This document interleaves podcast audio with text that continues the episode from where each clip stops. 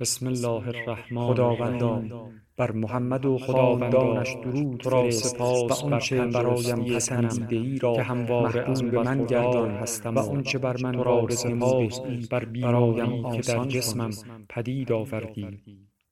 در تردید بودم که آیا راهی را که مذهب در برابرم قرار نداد هنر خواهد توانست در برابرم قرار دهد. فصل زمستان را در پاریس سپری راه کردم عزیمت به انگلستان به ایتالیا و به دیگر دیگر به کتاب‌های بسیاری را مطالعه کردم.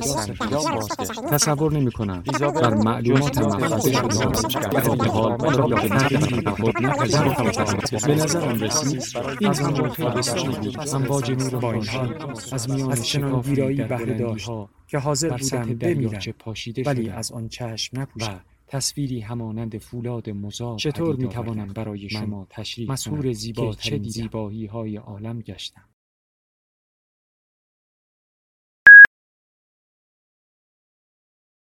کتابشنو رسانه ای برای شنیدن کتاب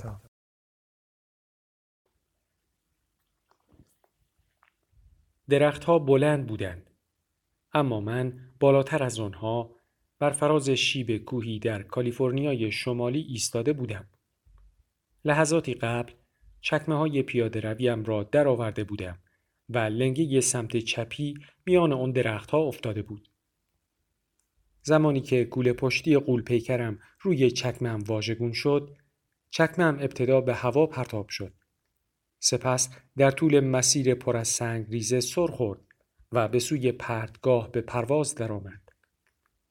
پیش از آن که در میان سایبان جنگل زیر پایم ناپدید شود، به صخره‌ای که در چند قدمیم بود اصابت کرد. بازگرداندنش ناممکن بود. با حیرت آهی کشیدم.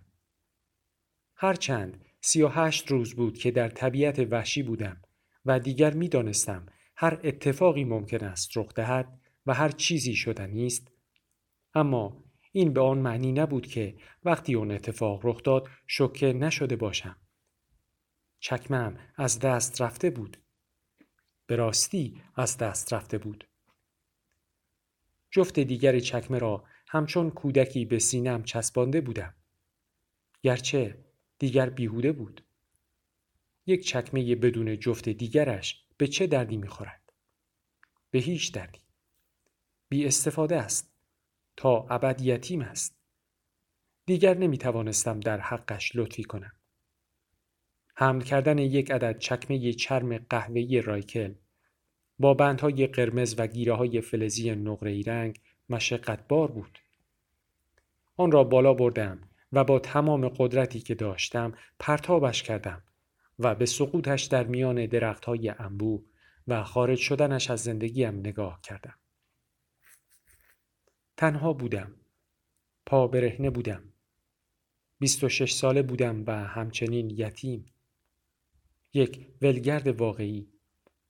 چند هفته پیش وقتی به غریبه این نامم را گفته و توضیح داده بودم که چقدر در دنیا سرگردان بودم مرا اینگونه قلمداد کرده بود.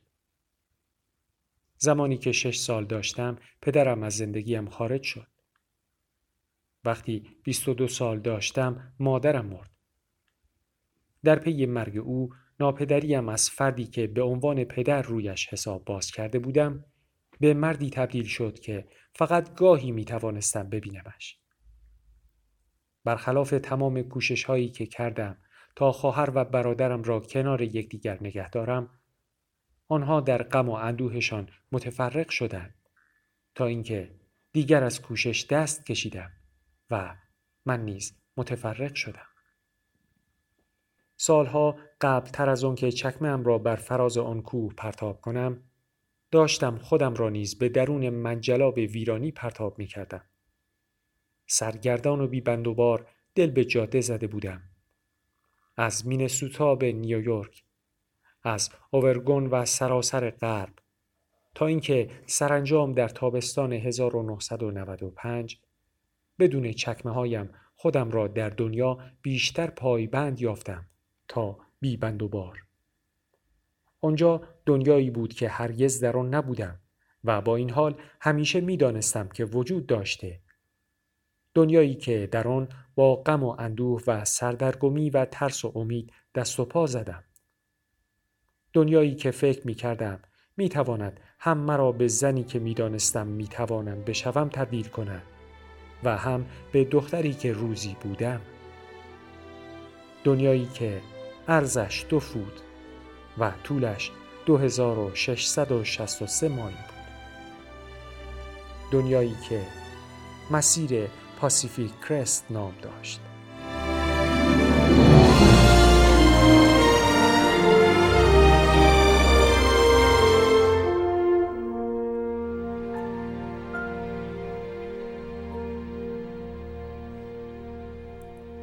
اولین مرتبه هفت ماه پیش وقتی ناراحت و ناامید و در آستانه طلاق با مردی که هنوز دوستش داشتم در مینیاپولیس زندگی می کردم درباره اش شنیدم.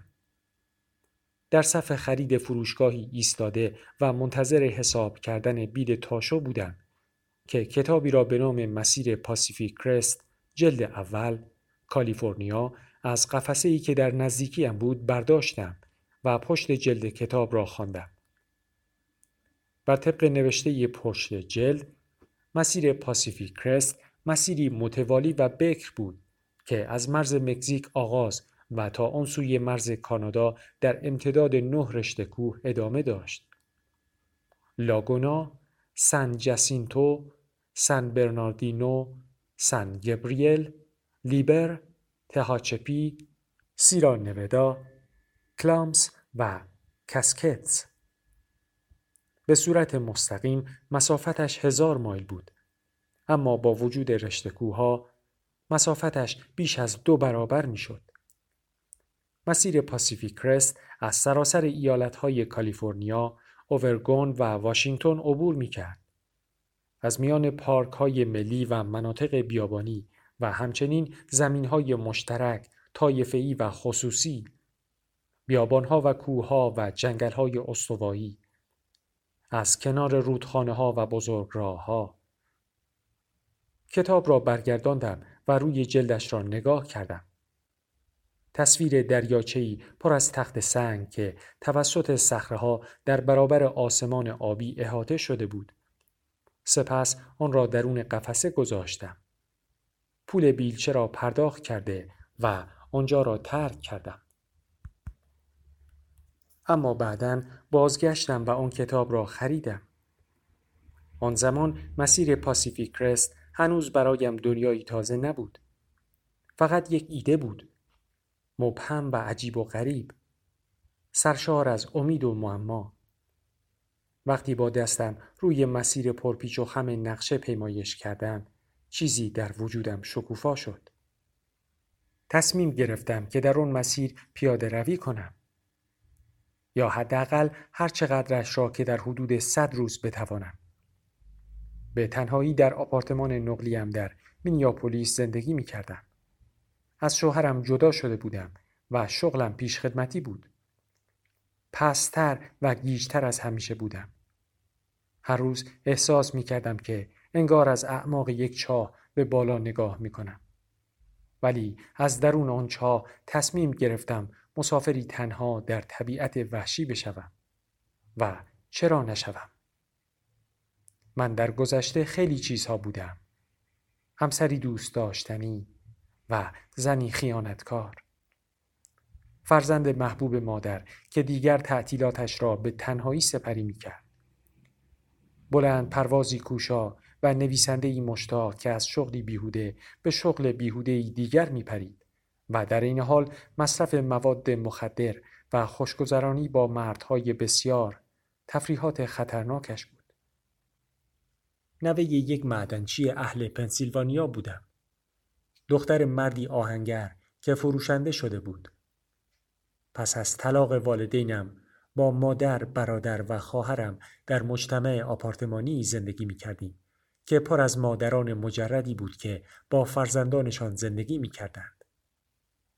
وقتی ده ساله بودم در قسمت شمالی مینسوتا در خانه‌ای به سبک قدیمی و ابتدایی زندگی می کردیم که داخلش دستجویی برق یا آب آشامیدنی نداشت. با وجود همه اینها در دبیرستان سردسته تیم تشویق کننده ها بودم و دختر شایسته شدم. و سپس وقتی به دانشگاه رفتم به یک فمینیست چپگرای افراطی تبدیل گشتم. اما زنی که به تنهایی در طبیعت وحشی هزار و صد مایل پیاده روی کند هیچگاه پیش از آن چنین چیزی نبودم. با امتحان کردنش چیزی را از دست نمی‌دادم. حالا انگار سالها از آن روز گذشته است. از زمانی که پا برهنه روی آن کوه در کالیفرنیا ایستاده بودم. در دوره‌ای به راستی متفاوت وقتی آن تصمیم نامعقول پیاده روی تک نفره در مسیر پاسیفیک کرست را به منظور نجات دادن زندگیم گرفته بودم زمانی که باور داشتم که همه آن چیزهایی که قبلا انجام داده بودم مرا برای این سفر آماده کردهاند اما هیچ چیز مرا آماده نکرد و نمی توانست آماده کند. تجربیاتی که هر روز در مسیر کسب می کردم تنها راه ممکن آمادگی برای روز بعد بود و گاهی اوقات حتی روز گذشته مرا برای اتفاقی که بعدا رخ می‌داد آماده نمی کرد. مانند چکمه هایم که به شکل بازگشت ناپذیری به سمت دیگر کوه پرتاب شده بودند. حقیقت این است که وقتی آنها را از دست دادم فقط تا حدودی غمگین شدم. شش هفته ای را با آن چکمه ها سر کرده بودم. در بیابان ها و برف پیاده روی کرده بودم. از کنار درخت ها و بوته ها و علفزارها و گلهایی در همه رنگ ها و شکل ها عبور کرده بودم. از کوهها بالا و پایین رفته و از بیشه ها جنگل ها و زمین های پهناوری گذر کرده بودم که حتی نمی‌توانم دربارشان توضیح دهم. جز اینکه بگویم در آن مکانها بودم. از آنها گذشتم. از میانشان عبور کردم. و در تمام مدت آن چکمه ها باعث تاول و سوزش پاهایم شده بودند. آنها به طور طاقت فرسایی باعث سیاه و جدا شدن چهار عدد از ناخونهایم شده بودند. زمانی که آنها را از دست دادم دیگر کارم با آن چکمه ها تمام شده بود و آن چکمه ها نیز کارشان با من تمام شده بود. هرچند که از طرفی به راستی آنها را دوست داشتم. آنها حکم اشیاء نچندان بیجانی را داشتند که مصداق هویتم شده بودند. مانند همه چیزهایی که در اون تابستان با خودم حمل می کردم. کوله پشتیم، کیسه خواب، دستگاه تصفیه آب، اجاق گاز مسافرتی و سوت نارنجی رنگ کوچکی که به عنوان سلاح از آن استفاده می کردم. اینها چیزهایی بودند که می دانستم می توانم به آنها تکیه کنم. چیزهایی که باعث شدند تا بتوانم پیاده روی را به پایان برسانم. به درختهایی که در زیر پایم بودند نگاه کردم. نوک درختها با ملایمت در نسیم گرمی که میوزید تکان میخوردند. در حالی که به گستری پهناور سبز رنگ زیر پایم خیره شده بودم با خودم فکر کردم که آنها می توانند از چکمه هایم محافظت کنند. به علت منظره سرسبزش انتخاب کرده بودم تا در آنجا استراحت کنم. اواخر بعد از ظهر در عواست ماه ژوئیه بود و از هر سوی مایل ها از تمدن دور بودم. چند روزی تا اداره پست دور افتاده فاصله داشتم. جایی که جعبه مایحتاج بعدیم در آن بود. احتمالش وجود داشت که فرد دیگری در اون مسیر پیاده روی کند. اما به ندرت اتفاق می افتاد. معمولا بیشتر روزها را بدون دیدن فرد دیگری سپری می کردم. به هر حال برایم اهمیتی نداشت که فردی همراه هم باشد یا خیر. قرار بود این کار را به تنهایی انجام دهم. به پاهای برهنه درب و داغانم که تعداد کمی از ناخونهایشان باقی مانده بود خیره شدم. پاهایم تا چند اینچ بالاتر از قوزک پا جایی که جوراب پشمی به پا می کردم رنگ پریده شده بودند. پشت پاهایم ازولانی و قدرتمند و پرمو شده بود. به علت گرد و قبار خاکی شده بودند و تعدادی کبودی و خراش بر رویشان دیده می‌شد. پیاده رویم را از مهاوی آغاز کرده بودم و تصمیم نداشتم تا وقتی دستهایم پلی را که از روی رودخانه کلمبیا واشنگتن میگذشت لمس کند از پیاده روی دست بکشم. پلی به نام پل پرزرق و برق که در مرز اورگون قرار داشت. پل خدایان.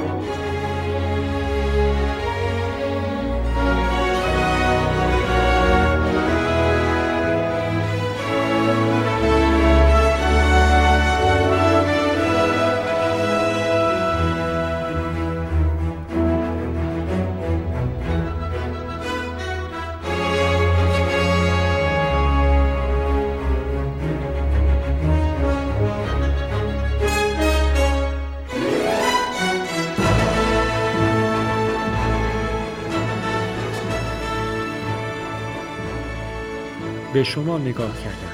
جایی که پل قرار گرفته بود. فکر کردن به آن پل باعث دلگرمیم می‌شد.